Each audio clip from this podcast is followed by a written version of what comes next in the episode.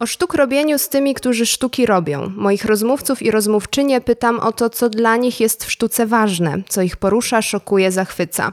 Dyskutujemy o realizowanych projektach i działaniach. Rozmawiamy o doświadczeniach, mówimy o tym, co tu i teraz, spekulujemy o możliwych scenariuszach przyszłości.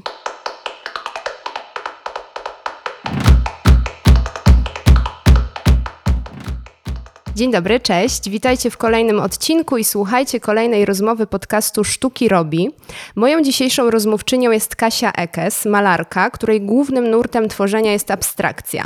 E, Kasia maluje i sprzedaje swoje obrazy to przede wszystkim, ale także prowadzi warsztaty tworzenia naturalnych farb oraz prowadzi swój podcast Zawód Artystka. Tworzy też projekt Pracownia, czyli przestrzeń dla artystów chcących rozwijać swój twórczy biznes. Kasia mieszka i pracuje w Gdańsku, spotykamy się więc, jak możecie się domyślić, online. Cześć Kasiu, dzień dobry. Cześć Olu, wszystko się zgadza. Bardzo mi miło, dziękuję za zaproszenie. Bardzo się cieszę, że nam się udaje spotkać, mimo iż online, no ale może tak tak też już bywa, bo wydaje mi się, że chyba by ci się nie opłacało przyjeżdżać na dwie godziny do Krakowa na rozmowę. Oj, to rzeczywiście daleko. Chociaż mam do Krakowa ogromny sentyment, więc może to by był dobry pretekst. No właśnie, to trzeba ci było złapać na przykład w okolicach urlopu.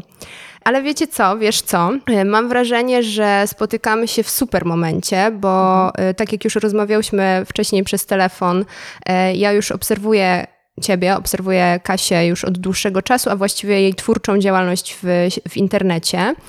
I ten pomysł zaproszenia Kasi do rozmowy już ze mną chwilę jakąś był.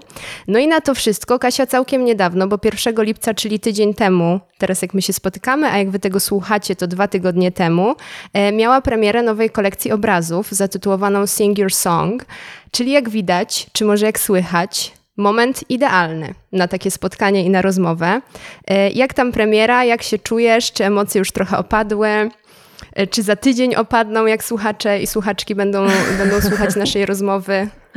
Premiera e, poszła świetnie i to rzeczywiście są emocje po prostu ogromne, a dla mnie były tym większe, że dawno nie miałam premiery. Ja generalnie przez poprzedni rok dosyć regularnie i często te premiery nowych kolekcji robiłam i dosyć regularnie tworzyłam a e, od stycznia tego roku zaczęłam e, też dosyć mocno taką działalność edukacyjną i zaczęłam się dzielić moją biznesowo-rozwojową drogą z innymi artystami i to pochłonęło mi też bardzo dużo czasu i miałam dużo mniej czasu na malowanie. I tak naprawdę to była moja pierwsza kolekcja w tym roku e, po półrocznej przerwie, więc emocje były naprawdę niesamowite, ale okazało się, że moi kolekcjonerzy cały czas są, czekają, e, chcą kupować obrazy mm, i ucieszyli się bardzo tą kolekcją, więc więc kamień mi spadł z serca, odetchnęłam i mogę teraz lecieć dalej. E, no właśnie, a to co mnie interesuje i o co chciałabym Cię wypytać na początku, to Twoje wernisaże w sieci, mhm. E, bo dla mnie to jest w ogóle bardzo sprawczy gest to, co robisz, czyli wytwarzasz sobie sama galerię sztuki i organizujesz mhm. w niej wernisaż.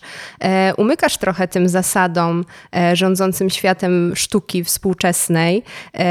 Czy ten pomysł wyszedł zupełnie naturalnie w Twojej pracy, że on jest pokłosiem tego, co i tak robisz w sieci? Czy może był odpowiedzią na, na coś, na przykład na niemożność y, porozumienia się z jakąś galerią sztuki? To powiem, opowiem to tak. E, hmm. Kurczę, jak to opowiedzieć najlepiej? E, nawet nie próbowałam się porozumiewać z żadnymi galeriami sztuki. Od razu wiedziałam, że to będzie moja droga, i to było tak, że byłam jeszcze na studiach, studiowałam e, edukację artystyczną, czyli studia e, takie artystyczno-pedagogiczne, ale z dużym naciskiem na artystyczne i zastanawiałam się oczywiście, jak każdy, co chce po tych studiach robić. I z początku w ogóle myślałam, że właśnie edukacja i praca z dziećmi, taka twórcza, jest moją pasją i powołaniem. I rzeczywiście też przez cztery lata pracowałam jako nauczycielka plastyki. E, i prowadziłam różne e, artystyczne warsztaty dla dzieci, ale z czasem e, zaczęłam też odkrywać malowanie tak właśnie totalnie dla siebie i malować tak poza uczelnią, poza zaliczeniami, poza zajęciami, po prostu totalnie dla siebie. I to był taki czas, kilka lat temu. Zawsze nie potrafię dokładnie powiedzieć ile, chyba ze cztery lata temu, gdzie w ogóle myślę, że media społecznościowe i takie właśnie biznesy oparte, rozwijane w mediach społecznościowych zaczęły w Polsce e, wybuchać i zaczęły w Polsce powstawać. E, I ja to obserwowałam i zastanawiałam się, jak mogę to wykorzystać i przełożyć właśnie na moją dziedzinę, na sztukę. I rzeczywiście w Polsce wtedy nie było za bardzo też z kogo brać przykładu. W sensie mało kto jeszcze to robił, ale brałam na pewno przykład duży z mojego wtedy chłopaka, obecnie męża, który razem ze swoimi braćmi rozwijał wtedy też właśnie od zera przez media społecznościowe swoją firmę. E, I patrzyłam, jak to się dzieje, i patrzyłam, że coś takiego w ogóle jest możliwe, że zaczynasz coś wrzucać na jakiś Instagram albo na jakiegoś wtedy jeszcze Snapchata, pokazujesz po prostu ludziom, nie wiem, co robisz, opowiadasz o tym, co robisz. E, ci ludzie się jarają, zostają z tobą, chcą cię obserwować i w ogóle tworzy się wokół tego jakaś taka społeczność, i później chcą to kupować. I powiedziałam, w ogóle Jaki super pomysł. Znaczy, nie tak od razu tak powiedziałam. Mój chłopak mnie właśnie musiał strasznie namawiać do tego, e, żebym zaczęła na tym Instagramie coś pokazywać, ale zaczęłam i dostałam pierwszy feedback, pierwsze e, lajki pod zdjęciem z obrazem, pierwsze komentarze i jakieś tam e, w ogóle, nie mówię, że od razu sprzedaż, ale w ogóle zainteresowanie tym, co robię i zainteresowanie obrazami moimi i malarstwem. I zobaczyłam, że to jest wspaniała droga taka, dzięki której mogę bezpośrednio do ludzi docierać z tym, co tworzę i nie potrzebuję tak naprawdę pośrednictwa e, czy takiego błogosławieństwa żadnych zewnętrznych instytucji. I przy okazji jest to taka droga, gdzie buduje się samodzielnie swoją, swój los, trochę można powiedzieć, swoją markę. E, I mnie to pociąga też, ja to bardzo lubię i odnalazłam się w tym mocno. Jestem, zacięłyśmy się na chwilę. to, będzie, to będzie bardzo ciekawa rozmowa. Będziemy się czasem zacinać i po prostu chłonąć to, co zostało powiedziane. Myślę, że tak. Zastanawiam się też, y, nie wiem, czy masz jakąś y, możliwość y, poznania perspektywy innych artystów, którzy jednak mają to pośrednictwo, czy tak jak mhm. powiedziałaś, błogosławieństwo instytucji zewnętrznych. E, czy na przykład uważasz, że tak jest łatwiej, nie wiem, czy można użyć słowa łatwiej, swobodniej, e, ciekawiej robić to wszystko samemu, czy jednak jest coś takiego pociągającego w tym, że, mm, że jakaś galeria sztuki pokazuje Twoje obrazy, że jakieś muzeum chce je mieć, mhm. e, że oni są jakimś takim mecenasem Twojej twórczości. Nie wiem, czy się zastanawiałaś kiedykolwiek Oczywiście. nad czymś takim, czy wierzyłaś po prostu w swoją wizję i stwierdziłaś, tak, to jest ta droga, po prostu mhm. idę. Nie, powie nie, powiedziałabym, że jest łatwiej w którejkolwiek z tych dróg, jest po prostu inaczej. Myślę, że też to jest po prostu dla innych ludzi.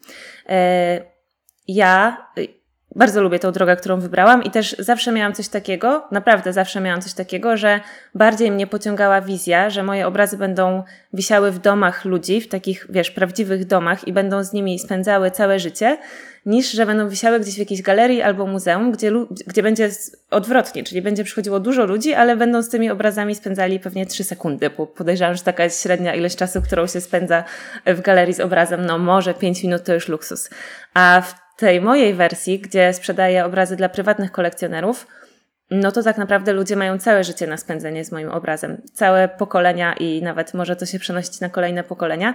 I to jest dla mnie gdzieś tam zdecydowanie dużo bardziej y, pociągające i po prostu w tą stronę chcę iść. I naprawdę nie mam czegoś takiego, że teraz to robię to, ale tak w przyszłości to chciałabym tak naprawdę wisieć w galeriach właśnie i w muzeach. Y, to, co teraz robię, to jest właśnie to, co chcę robić i rozwijać się w tym. Ale jeśli chodzi o to, która droga jest łatwiejsza, czy nie wiem, jakaś bardziej właściwa, to myślę, że to trzeba dopasować do siebie. I jeśli nie lubisz um, albo uważasz, że nie masz w sobie takiego, e, takiej smykałki przedsiębiorczości, to pewnie będzie ci trudno te, taką drogą, jaką ja idę, czyli budując swój twórczy biznes. A ja z kolei mam trudność z um, oddawaniem sterów innym ludziom, wolę sama sterować swoimi, swoim losem i swoją karierą też. E, I nie lubię być uzależniona i taka wiesz, że ktoś, komuś na przykład musi się spodobać moja praca i ktoś musi ją docenić, żeby w ogóle um, pokazać ją klientom dopiero. Wiesz o co chodzi? Czyli bardzo dużo y, samodzielności jest w Twoim działaniu. I rozumiem, że tego też uczysz i to też przekazujesz ludziom, którzy przychodzą do Ciebie do pracowni, którzy słuchają Twojego podcastu. Tak, tak. Właśnie staram się ja mam zawsze problem, żeby mówić o tym, że ja uczę, bo czuję, że jestem na takim etapie gdzieś tam cały czas jeszcze w tym procesie. Ale po prostu dzielę się i mówię bardzo otwarcie o tym, jak ja to robię, pokazuję, jak ja to robię i jeżeli ktoś ma ochotę to podglądać i wiesz, próbować podobnych rzeczy, to, to bardzo zapraszam i właśnie nie mam żadnego problemu z tym, żeby to pokazywać. Ale trudno mi jest powiedzieć, że ja uczę, bo nie wiem, mam takie wrażenie, że żeby powiedzieć, że uczę, to musiałabym już przejść całą tą drogę aż do końca i gdzieś tam na końcu mojego życia mogę zacząć uczyć. Ale mogę e, po drodze już pokazywać, jak to robię. Więc to tak, taką formę moim zdaniem ma i pracownia, czyli mój membership i mój podcast. A nie wiem, ja bym się zastanawiała, czy, e, czy żeby uczyć, to trzeba przejść najpierw całą drogę. Bo mam wrażenie, że jak ktoś uczy i sam siebie też uczy, to chyba wtedy jest ciekawszy, bardziej mhm. otwarty mhm. na zmiany nie zatwardziały w swoim, w tym, co przemyślał już przez to całe życie, jak mhm. powiedziałaś, i teraz to jest jedyna słuszna. Mhm. Wypowiedziana teoria. No tak, taka, tak właśnie też takie, takie myśli mi pomogły, kiedy się zastanawiałam nad tym, czy ja mam prawo otwierać coś takiego i mówić ludziom, jak ja robię to, co robię. E, takie myśli mi pomagały, że właśnie po pierwsze wystarczy, że jesteś o krok dalej niż ktoś i już można się wtedy od ciebie nauczyć, jak ten pierwszy krok zrobić. E, a po drugie, ktoś mądry mi też powiedział, że mistrzem można, że mistrz, żeby stać się mistrzem, potrzebuje mieć ucznia.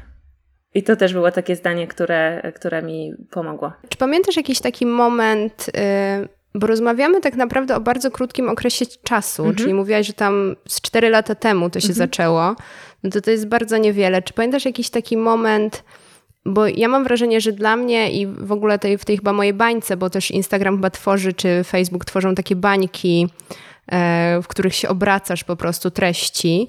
I ja mam wrażenie, że dla mnie i dla osób, które ja obserwuję i, i, dla osób, z którymi ja się stykam, jakby obecność Instagrama, robienie jakichś rzeczy na Instagramie czy w sieci jest dość oczywista. Mhm. I czy pamiętasz taki moment przeskoku, czy to był, czy to wiesz, rosło tak równiutko w górę i, i cały czas sobie rośnie u ciebie, wiesz, że przypływa followersów, przypływa ludzi obserwujących, czy pamiętasz jakiś taki moment przełomowy, że, że nagle coś się zmieniło w tej sieci, że nagle przybyło więcej ludzi, którzy cię obserwują? Muszę tutaj wszystkich zasmucić? Nie, nie ma czegoś takiego.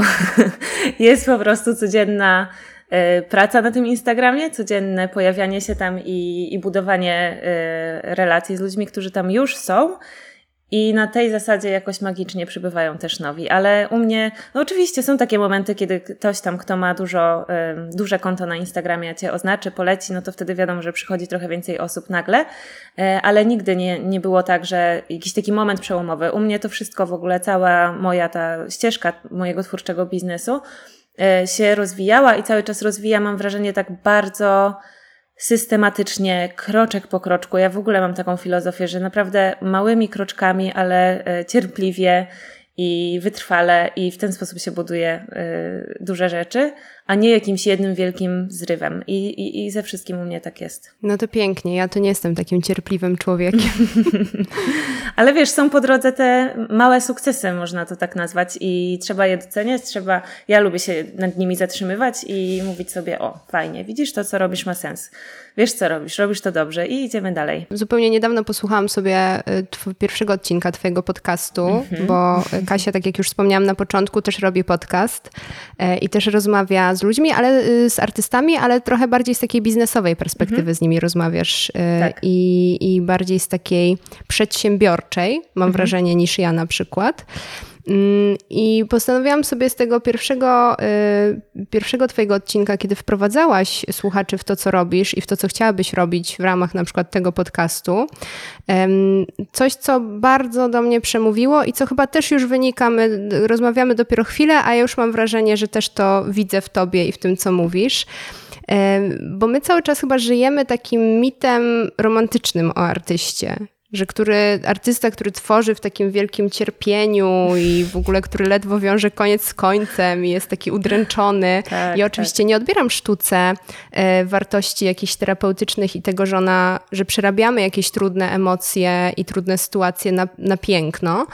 E, natomiast y, pokazujesz, że też można inaczej, że, że wcale nie musi tak być, że można na przykład robić sztukę i też na niej zarabiać i robić coś, co jest bardzo pozytywne, mhm. a nie, że tylko, wiesz, takie do dołu cierpiące. Tak, tak, dokładnie tak. Ze wszystkim, co powiedziałaś, się zgadzam.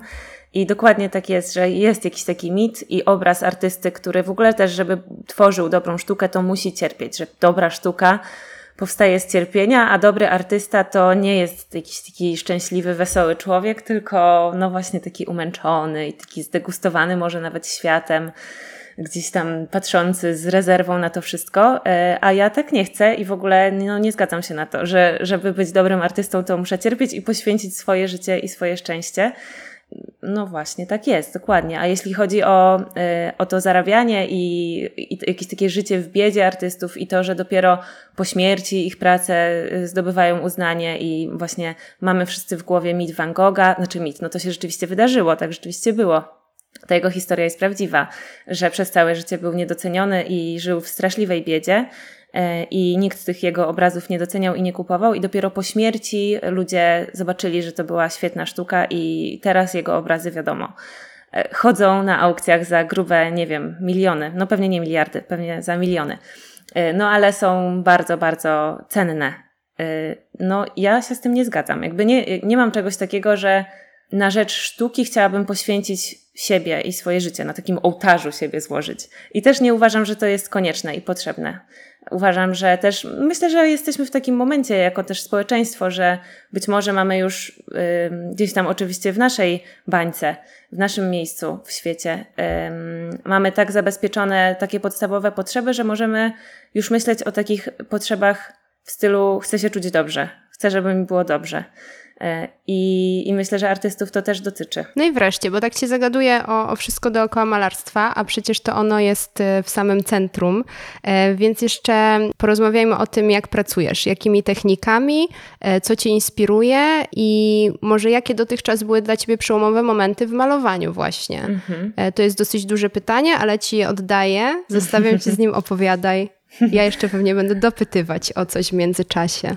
Oj tak, malarstwo, malarstwo. Właśnie yy, to jest to, co najbardziej lubię robić w życiu. Mogę nawet powiedzieć, chociaż zawsze nie lubię tego mówić, bo to trochę tak pewnie banalnie brzmi, ale kocham malować i to jest moje po prostu takie, wiesz, ulubione zajęcie, że najbardziej na świecie, jakby się mnie ktoś zapytał, gdybyś mogła jedną rzecz robić do końca życia i tylko to, no to chciałabym właśnie malować. Y, I maluję abstrakcyjnie od kilku lat tak naprawdę i coraz bardziej, coraz głębiej w to wchodzę i coraz bardziej, mm, coraz bardziej to lubię też, coraz lepiej się w tym czuję.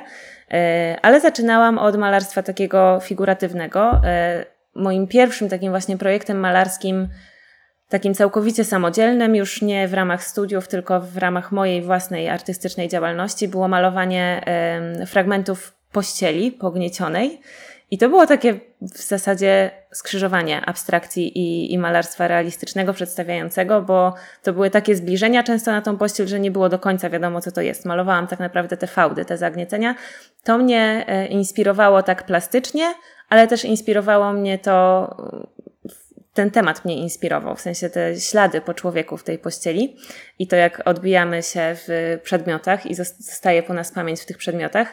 Później zaczęłam, miałam taki etap, epizod, można nawet powiedzieć, malowania pejzaży. E, I on nie trwał długo, i tak naprawdę z dzisiejszej perspektywy to sobie myślę, że ten etap, kiedy malowałam pejzaże, to już wtedy wiedziałam, że chcę malować abstrakcję, ale jeszcze nie byłam w stanie sobie na to pozwolić. Jeszcze nie umiałam e, sobie na to dać pozwolenia. Dopiero w pewnym momencie, i to u mnie e, było, myślę, że mocno skorelowane z tym, że zaczęłam chodzić na terapię i gdzieś mocno wchodzić w głąb siebie i poznawać siebie i też właśnie y, uwalniać się z różnych y, ograniczeń, z różnych mm, traum, można nawet powiedzieć, i, i pozwalać sobie na bycie sobą po prostu i coraz bardziej akceptować siebie. I wtedy też zaczęłam malować abstrakcyjnie, i do dzisiaj jest to takie moje pole, na którym właśnie spotykam się ze sobą i wyrażam siebie, swoje emocje, swoją duszę, można nawet powiedzieć, chociaż kurczę, naprawdę. Ja w ogóle mam cały czas takie wrażenie, wiesz, że ta moja, to moje malarstwo to dopiero się zaczyna, że ja jestem w takich przedbiegach, że dopiero za kilka lat będę malować takie naprawdę, naprawdę dobre i moje obrazy. E, ale też wiem, że nie ma do tego innej drogi niż właśnie przez malowanie i, i, i godzenie się na to, jak jestem w stanie teraz malować. Ale tak jest, że rzeczywiście malując abstrakcyjnie wchodzę gdzieś tam w kontakt ze sobą i to jest takie moje ujście e, w którym mogę wyrażać siebie. E, a masz tak na przykład, kiedy malujesz, e, że zdarza ci się coś namalować i powiedzieć, nie, to nie jest zupełnie to i odrzucać te mhm. obrazy, czy zawsze dajesz sobie przestrzeń na to, że skoro, skoro tak to stworzyłam, skoro tak to powstało, nie, to tak jest? Nie, nie, nie, nie. Tak, mniej więcej. Kiedyś to było 3 czwarte w ogóle. Później to była połowa, a teraz tak, nie wiem, ze 30% y, rzeczy, które maluję, e, ląduje później gdzieś w koszu albo jest zamalowana i później powstaje na tym nowy obraz. E, nie jest tak. Jak nie jestem bezkrytyczna wobec siebie i nie jestem taką artystką, która powie, och, to namalowałam i to jest doskonałe, bo to wyszło ze mnie i tak musi być. Staram się też tak oceniać to trzeźwym, powiedzmy, okiem, czy to jest dobry obraz i tylko te obrazy, które ostatecznie uznaję mm, w moim sumieniu, powiedzmy, za dobre, tylko te pokazuję i tylko te trafiają do sprzedaży. A konsultujesz się z kimś, na przykład jak uznajesz czy uznajesz to za konieczne, że namalujesz coś i uważasz, że to nie jest dobre, to pytasz na przykład kogoś o zdanie? Nie.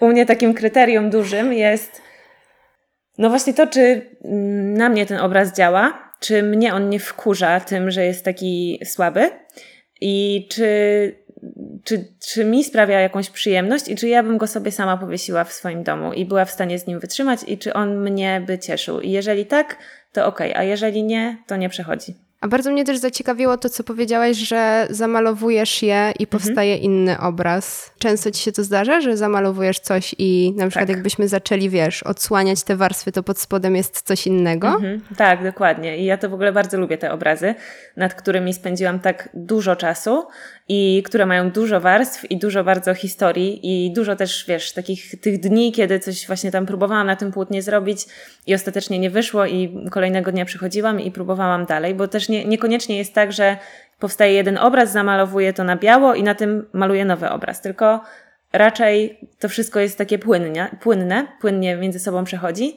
e, i do tych obrazów później mam jakiś taki chyba największy sentyment, bo najbardziej czuję, największą czuję z nimi więź i one też są dla mnie takie bogate. E, nie wiem, czy inni też są w stanie to czuć, czy to jest tylko dla mnie możliwe, bo wiem, co tam jest pod spodem. Ale rozumiem, że ktoś teraz na przykład idzie do swojej ściany, na której ma Twój obraz mhm. i zaczyna się zastanawiać, czy coś tam jest pod spodem, czy e, wiedzą na przykład kupujący, że to jest takie wielowarstwowe dzieło. E, czasami o tym piszę, czasami to też widać w fakturze, że e, spod tego, co, co widać, spod tej wierzchniej warstwy, przebijają się jakieś inne warstwy i ten obraz jest wtedy taki właśnie bogaty, jeśli chodzi o fakturę. A czasami też mówię o tym. Na przykład w tej kolekcji był taki obraz, który e, już jest sprzedany i czeka właśnie na, mm, na odbiór, e, który właśnie miał przynajmniej ze cztery wersje i pisałam o tym też w opisie tego obrazu. Super ciekawe. opowiedz mi jeszcze, w jakich technikach tworzysz? Mhm. E, czy na przykład tym też się dzielisz, czy zdarza ci się często, że ktoś cię pyta o to, e, jak tworzysz, jak to jest zrobione? Zdarza mi się, tak. E, pytają o to ludzie często. I ja w ogóle bardzo marzę o tym, żeby kiedyś zrobić takie warsztaty. Nie wiem jeszcze, jaką dokładnie to będzie miało formę, czy będzie to kurs, czy będzie to jakiś wyjazd, czy będą to warsztaty u mnie w pracowni, nie wiem, zobaczymy, bo to jeszcze na pewno e, trochę czasu minie, zanim to się wydarzy. Ale takie warsztaty, na których uczestnicy też będą mogli właśnie e, po, posmakować takiego malarstwa intuicyjnego, trochę można powiedzieć, i takiego malarstwa, w którym próbujemy spotkać się ze sobą samym i wyrazić siebie, czyli takiego, które ja próbuję uprawiać, ale wiem, że żebym mogła takie warsztaty, taki kurs poprowadzić, to jeszcze ja muszę bardzo dużo pomalować i ten swój twórczy proces mm, poznać dużo, dużo lepiej. E, a maluję głównie teraz akrylami. E, czasami maluję na płótnach, czasami lubię też malować na papierze. Papier ma zupełnie inną energię i zupełnie inaczej tą farbę przyjmuje, zupełnie inaczej się zachowuje, zupełnie inne efekty można na nim uzyskać. Rok temu wydałam, kole- wydałam, tak się mówi, zrobiłam kolekcję, yy, która powstała całkowicie z naturalnych tuszów, czyli tuszów, które ja sama robiłam z roślin w swojej pracowni. Yy, I to była taka eksperymentalna kolekcja, która w ogóle też się całkowicie wyprzedała i to bardzo szybko i się spotkała z bardzo ciepłym przyjęciem. Yy, i jej takim głównym właśnie, wiesz, tym, co było w niej takie, takie ciekawe, było to, czym ona została namalowana, więc to w ogóle też jest takie, takie e, no ciekawe, znowu powiem to słowo, że, że czasami w obrazie to, w jaki sposób on powstał, albo to, czym on powstał, z jakich materiałów, jest w ogóle historią samą w sobie i tematem samym w sobie. I tutaj trochę tak było, że te kolory, które ja uzyskałam prosto z natury, prosto z roślin y, lub owoców, lub drewna, taki też się zdarzył tuż. E, to był temat, że tak naprawdę ja chciałam, żeby w tych obrazach patrzeć po prostu na te kolory. A skąd ten pomysł na robienie naturalnych y, tuszy? Tuszów? Tuszów. Musiałam, te, musiałam też to sprawdzić, bo używałam wtedy tego słowa często, więc w końcu postanowiłam sprawdzić, jak to się odmienia i okazuje się, że tuszów. Pomysł podpatrzyłam na Instagramie u, u, u zagranicznej artystki Tani Wal, która jak zaczęła się kwarantanna w marcu zeszłego roku, to zaczęła robić takie wyzwanie na Instagramie, gdzie codziennie robiła tusz z innej rośliny i pokazywała też, jak to robi i uczyła tego. E, no i u niej to podpatrzyłam i bardzo mi się to spodobało i zaczęłam też próbować. I jakie to na przykład były rośliny? Mam, miałam tusze z hibiskusa, z bzu, z glicyni, z malwy, z nagietka, z rzepaku, z awokado, z pestki awokado, z drewna sandałowego, z przeróżnych rzeczy. Niesamowite. A jak bardzo jesteś w stanie kontrolować kolor, kiedy robisz taki naturalny tusz? Trochę bardziej musisz być otwarta wtedy na to, co ta roślina jest w stanie dać i co z tej rośliny wychodzi. Na przykład z bzu i glicyni. Glicynia to jest taki najpiękniejszy kwiat na świecie, który kwitnie właśnie też wtedy, kiedy bez mniej więcej. I on też ma takie fioletowe e, kwiatki i to jest takie pnącze, które często na przykład na starych kamienicach można zobaczyć. E, I właśnie z glicyni i bzu, które są fioletowe, powstaje zielony i to tak pięknie, intensywnie zielony tusz.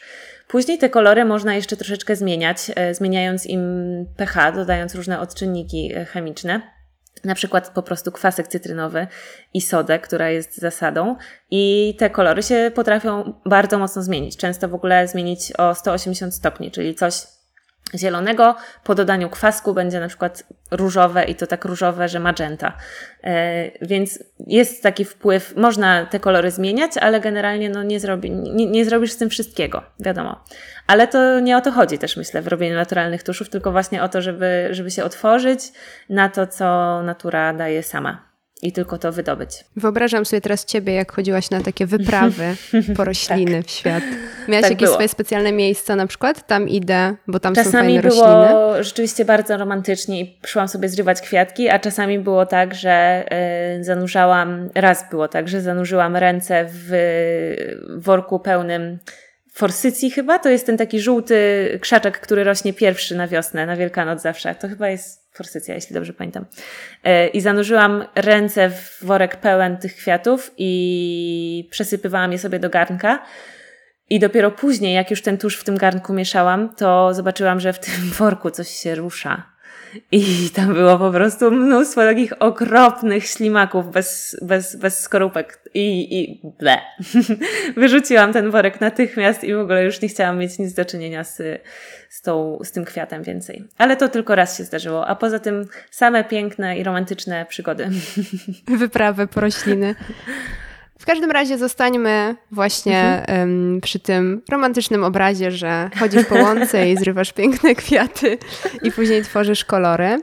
E, a z drewna Drewno Jak sandałowe. Że e, kawałki drewna wrzucasz? Wiesz co, kupiłam po prostu drewno sandałowe w sklepie, który bardzo polecam w ogóle. Właśnie jest taki blog Dzikie Barwy e, i prowadzi go dziewczyna, która zajmuje się właśnie naturalnym farbierstwem. Ona nie tworzy tuszów z roślin, tylko tworzy naturalne barwniki do tkanin i barwi tkaniny tymi naturalnymi tkaninami, barwnikami, roślinami i prowadzi też sklep, w którym można kupić różne rzeczy potrzebne do tej zabawy i między innymi na przykład właśnie drewno sandałowe, można tam też kupić zestaw do robienia koloru z indygo, no różne niesamowite rzeczy. E, więc tam się też trochę zaopatrywałam. E, stamtąd właśnie drewno sandałowe. Drewno sandałowe bardzo ciekawie pachnie, jak się je gotuje. A to jest czasochłonny proces tworzenia tuszu? W niektórych przypadkach tak. Każdy kolor, na kolor tuszu też można wpływać poprzez to, jak długo go właśnie gotujesz. Najczęściej właśnie większość tuszów uzyskiwałam poprzez gotowanie, czyli tak na ciepło, czyli tą roślinę trzeba wrzucić do garnka, zanurzyć w wodzie, zalać wodą i gotować na malutkim e, ogniu na malutkiej temperaturze. E, I często te pierwsze kolory, które na przykład po pół godzinie się zaczynają w tej wodzie pojawiać, są takie świetliste i delikatne.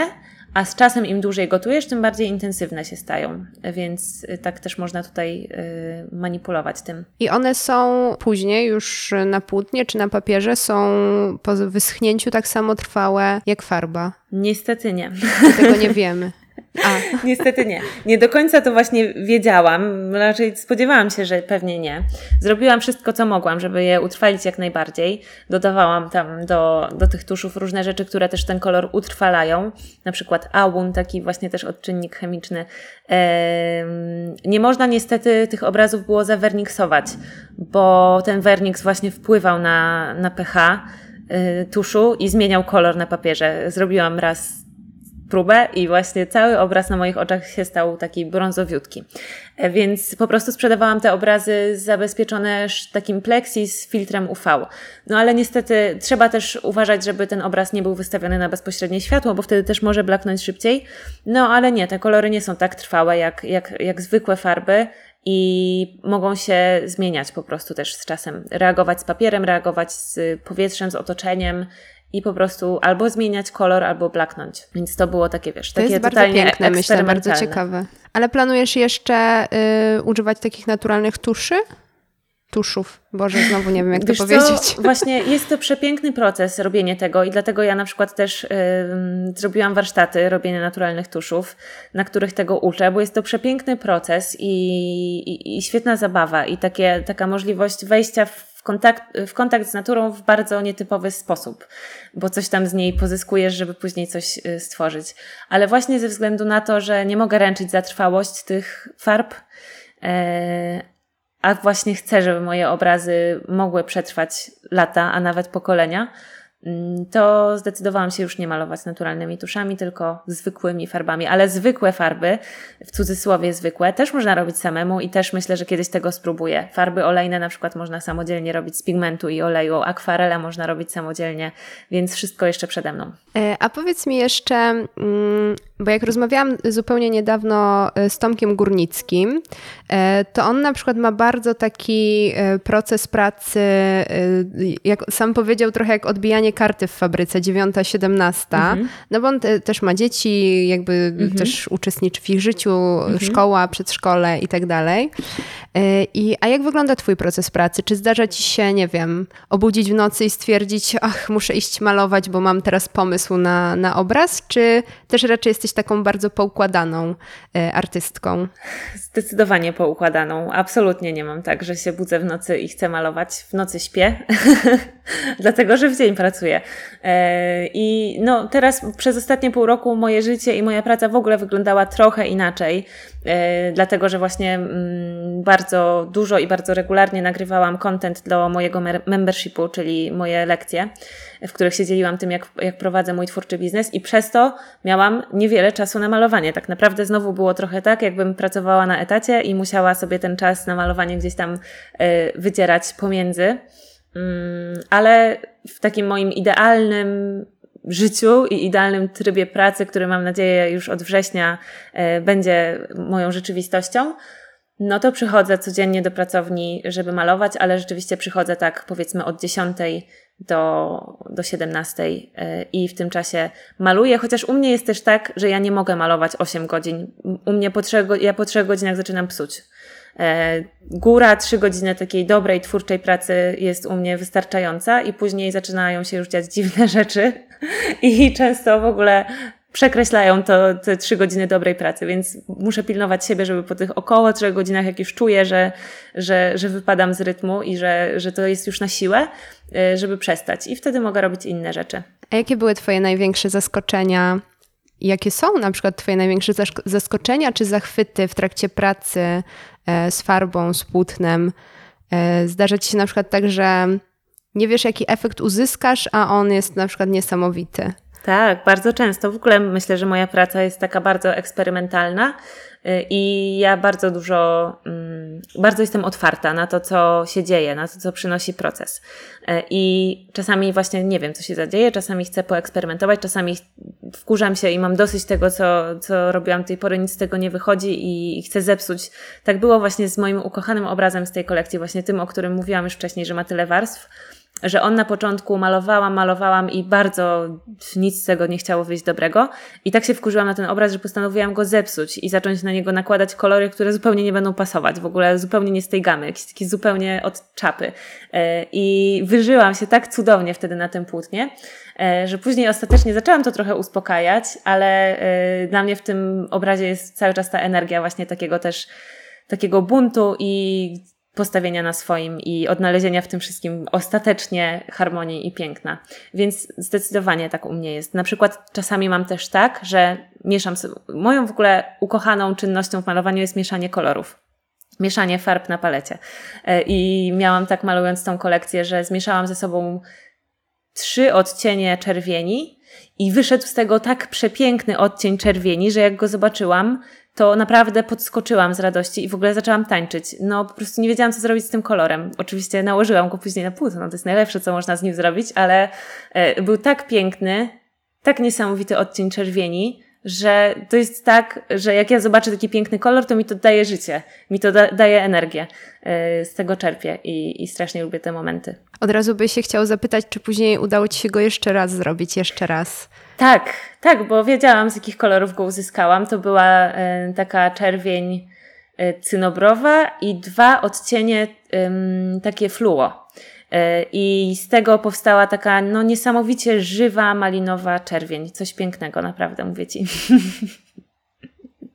No ja, ja wiem, bo, bo widziałam obraz z ostatniej kolekcji. Weszłam sobie teraz właśnie ponownie na Twoją stronę przed naszym mhm. spotkaniem i myślę sobie, Boże, te moje ulubione już są sprzedane. O, to ale jest... muszę Ci powiedzieć, że właśnie ten obraz z tą czerwienią jeszcze nie jest sprzedany. Żebym ja teraz pamiętała, jak ja go nazwałam. No nie pamiętam, ale to jest taki obraz, który jest bardzo delikatny, pastelowy, jasny i ma taką jedną plamkę e, właśnie tej czerwieni. No to ja jeszcze, ja jeszcze wracam. Już teraz słuchajcie, nie wchodźcie na stronę, bo już wiecie, już za późno. Chociaż może teraz ktoś sobie mm, wejdzie. A łatwo mm, ci się przychodzi rozstawać ze swoimi obrazami? Pytam nie dlatego, mhm. że...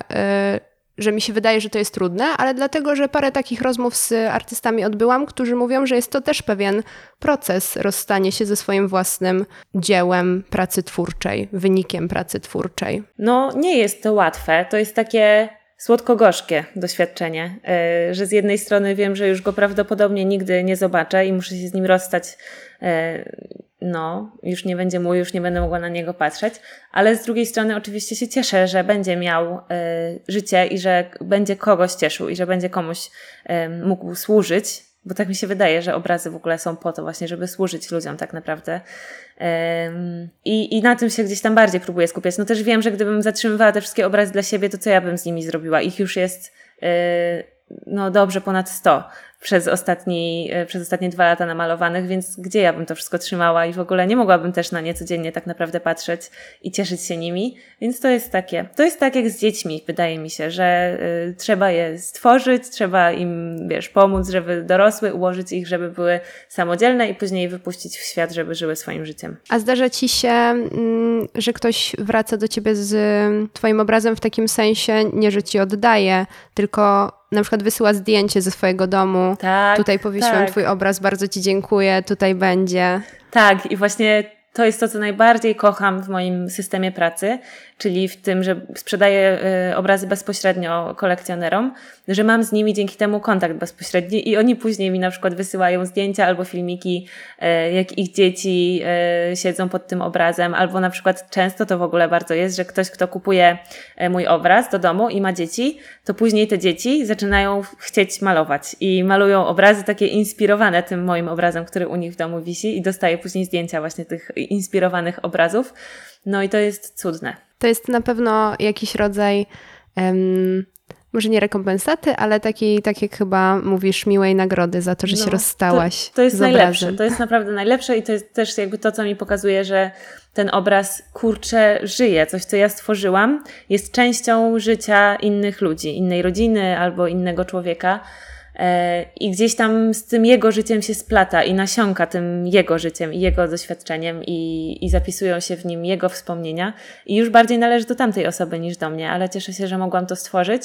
E, I no bo to, co ja kocham tak najbardziej, najbardziej, to nie są moje obrazy, tylko tworzenie moich obrazów, więc jakby to jest idealna synergia, że ja mogę je tworzyć, a ludzie mogą je e, kupować i, i mieć u siebie w domu. E, powiedz mi jeszcze, co bardzo często zaczynam e, w naszej rozmowie od powiedz mi jeszcze. co u Ciebie twórczo teraz, co w najbliższej przyszłości? Kiedy może, czy już masz jakieś przeczucie, kiedy następna kolekcja, czy na razie dajesz sobie przestrzeń na spokojne tworzenie i nie decydujesz tego? To jest bardzo ciekawa historia, bo właśnie dzisiaj rano, przed naszą rozmową, e, zmieniłam plany i przyszła do mnie taka intuicja. Generalnie plan był taki, że we wrześniu, 1 września miała ruszyć e, druga edycja pracowni, czyli mojego membershipu. No i wiadomo, że przed taką akcją e, trzeba też zrobić kampanię, która przygotuje, e, przygotuje ten start. Mm, więc plan był taki, ja teraz niedługo pod koniec lipca wyjeżdżam na urlop i plan był taki, że po powrocie wracam i zajmuję się właśnie przygotowaniem tej kampanii i przygotowaniem wszystkiego, żeby ta druga edycja membershipu mogła ruszyć właśnie na początku września. A dzisiaj przyszła do mnie taka intuicja, że ja nie mam siły się teraz tym zajmować, że jestem tak w ogóle stęskniona i wygłodniała twórczej pracy i tak bardzo do mnie też dociera to, że moim naj, następnym, najlepszym krokiem, który powinnam zrobić, jest skupienie się mocno na twórczej pracy i na malowaniu. E, I szukam sposobów na to, jak, jak mogę z tego uczynić właśnie priorytet.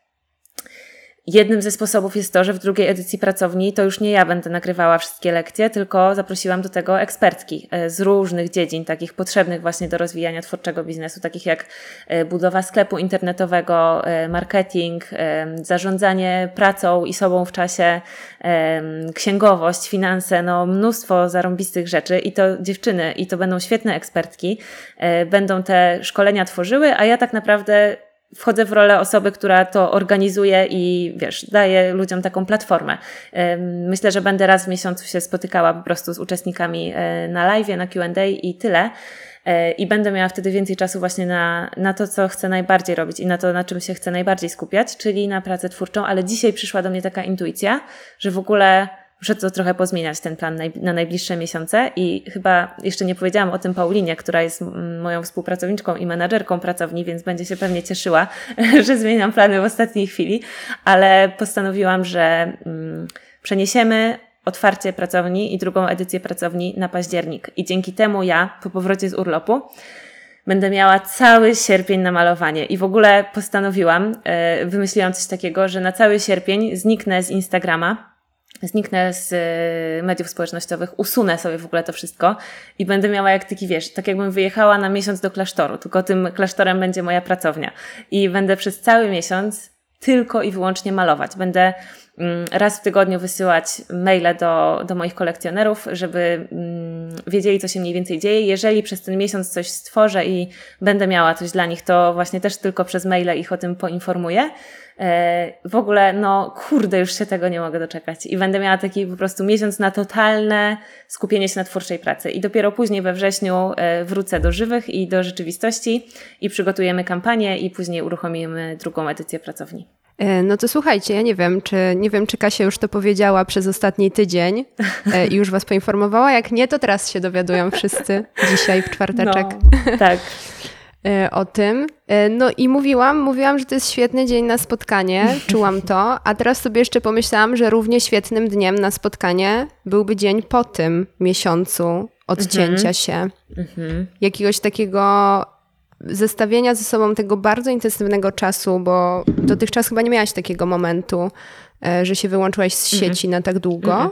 Czy to, no, więc tego bardzo intensywnego czasu, który masz do teraz i później takiego doświadczenia tego miesiąca, tak jak powiedziałaś, jakbyś się zamknęła w jakiejś pustelni czy mhm. klasztorze mm-hmm. i nie macie. Nie tak. macie w internecie, nie macie w sieci. No nic, ja będę, pis- będę pisać do ciebie po tym miesiącu, będę się pytać. Możemy się, się e, umówić co, na update. Co myślisz?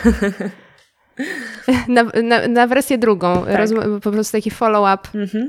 kolejna rozmowa. No myślę, że e, podejrzewam, że że to będzie super. Tym bardziej, że właśnie to do mnie tak przyszło i to jest coś takiego, ja w ogóle staram się podążać za intuicją swoją i w życiu, i w, życiu, i w biznesie, i w sztuce, i we wszystkim. I właśnie wiem, że jak coś do, takiego do mnie przychodzi i to jest coś, co jak ja sobie to wyobrażam, to czuję aż radość, że nie mogę się doczekać. Mm, a gdybym miała z tego zrezygnować, to z kolei czuję właśnie taki zawód i takie, oh, taką wiesz, taką ciężarówkę, takiego woła w pocie czoła pracującego, e, to wiem, że muszę iść za tym i że z tego będą dobre rzeczy. Niesamowite. Ja sobie biorę, słuchajcie, mam nadzieję, że wy też sobie bierze, bierzecie przez tą całą rozmowę i teraz od Kasi tą nie wiem nawet jak to opisać, taką wolę do działania, taką dobrą energię i siłę, y, aż by się jeszcze chciało zapytać, jak sobie radzisz z momentami zwątpienia i jakichś niepewności i takiego, że może jednak nie, czy jakie są metody na to, czy w ogóle takie mhm. momenty przychodzą do ciebie? Tak, oczywiście. Oczywiście. Jak ja sobie radzę? Yy... Cały czas w ogóle staram się tak pracować nad sobą i myślę, że to jest dobre, że ja jestem w ogóle artystką w życiu, bo y, to się mocno godzi z takim też byciem gdzieś połączonym człowiekiem ze swoim wnętrzem. Myślę, że taka moja praca nad sobą y, wewnętrzna jest też ważna y, do tego, żebym była dobrą artystką. I mogę to robić też. Wiem, że chciałabym to robić tak czy siak, więc to jest też jakby zawód i styl życia, który mi to umożliwia. I staram się przepracować wszystkie jakieś takie momenty zwątpienia, czy takie momenty, w których się pojawia. Chociaż powiem Ci naprawdę szczerze, że nigdy nie miałam czegoś takiego, że mam tego wszystkiego dość, to nie ma sensu, rzucam to, koniec. Na pewno nie miałam tak nigdy z malowaniem. Mm, nie miałam tak nigdy z malowaniem. E, znaczy, miałam tak, zanim jeszcze zaczęłam malować na poważnie, ale to wynikało z innych rzeczy, z takiej, myślę, dużej niepewności siebie i niewiary w to, że, że mam wystarczającą ilość talentu, żeby móc to zrobić. Więc powiedziałam sobie, mmm, mnie malowanie nie interesuje, będę robić inne rzeczy, a tak naprawdę to była ucieczka, dlatego że bałam się, że nie będzie mi to dobrze wychodziło. E, ale odkąd już się na to, to przepracowałam, odkąd się na to otworzyłam i odkąd zaczęłam malować i też jakby w, w mojej tożsamości jest to, że jestem artystką mm, i wiem, że to jest moja droga, co nie miałam takiego momentu, żeby mieć tego dość. E, ale czasami wiadomo, y, pojawiają się jakieś momenty zwątpienia, pojawiają się też u mnie momenty zwątpienia w, mo w moją twórczą pracę, w sensie, czy ja maluję dobre obrazy. E, I co ja wtedy robię? Pytam się siebie o to, czy proces malowania tego obrazu był dla mnie dobry i karmiący. I jeżeli tak, to już jest jakby punkt, że już jest ok. A potem e, właśnie pytam się siebie, czy dla mnie to jest dobry obraz. Staram się wyrzucić z głowy, bo wiadomo, że każdy z nas, zwłaszcza każdy, kto przeszedł ścieżkę edukacji artystycznej, w sensie jakiejś uczelni artystycznej, każdy z nas ma w głowie e, głosy naszych nauczycieli i mentorów i to, co oni by myśleli o tym, co my teraz tworzymy. I ja na przykład mam tak, że właśnie mam w sobie duży taki strach, że oni by uważali, że to, co ja teraz tworzę, to jest po prostu jeden wielki kicz i tragedia. E, I myślę sobie o tym, że tak, po pierwsze, czy dla mnie to jest ok, czy dla mnie to jest dobre, czy mi to sprawia przyjemność, czy ja to uważam za dobry obraz, czy y, ja to akceptuję jako też dobrą sztukę. A po drugie, jeżeli to pokazuje komuś, czy to się podoba innym ludziom i czy inni ludzie, czy jest ktoś, kto chce na przykład właśnie kupić ten obraz, czy jest ktoś, kto ten obraz docenia i komu ten obraz robi, komu ten obraz e, sprawia przyjemność, e, frajdę i, i dla kogo ten obraz jest piękny. I jeżeli tak, to moim zdaniem on ma prawo funkcjonować i wszystko jest w porządku. Bardzo dziękuję Kasiu za tą rozmowę. Również Ci bardzo Bardzo dziękuję. się cieszę, że się spotkałyśmy. Stawiając kropkę, Wam dziękuję za wysłuchanie rozmowy z Kasią. Jeżeli chcecie być na bieżąco w sprawach podcastu, e, to zapraszam do śledzenia sztuk na Instagramie i Facebooku. E, słyszymy się za dwa tygodnie, tymczasem róbcie sztuki.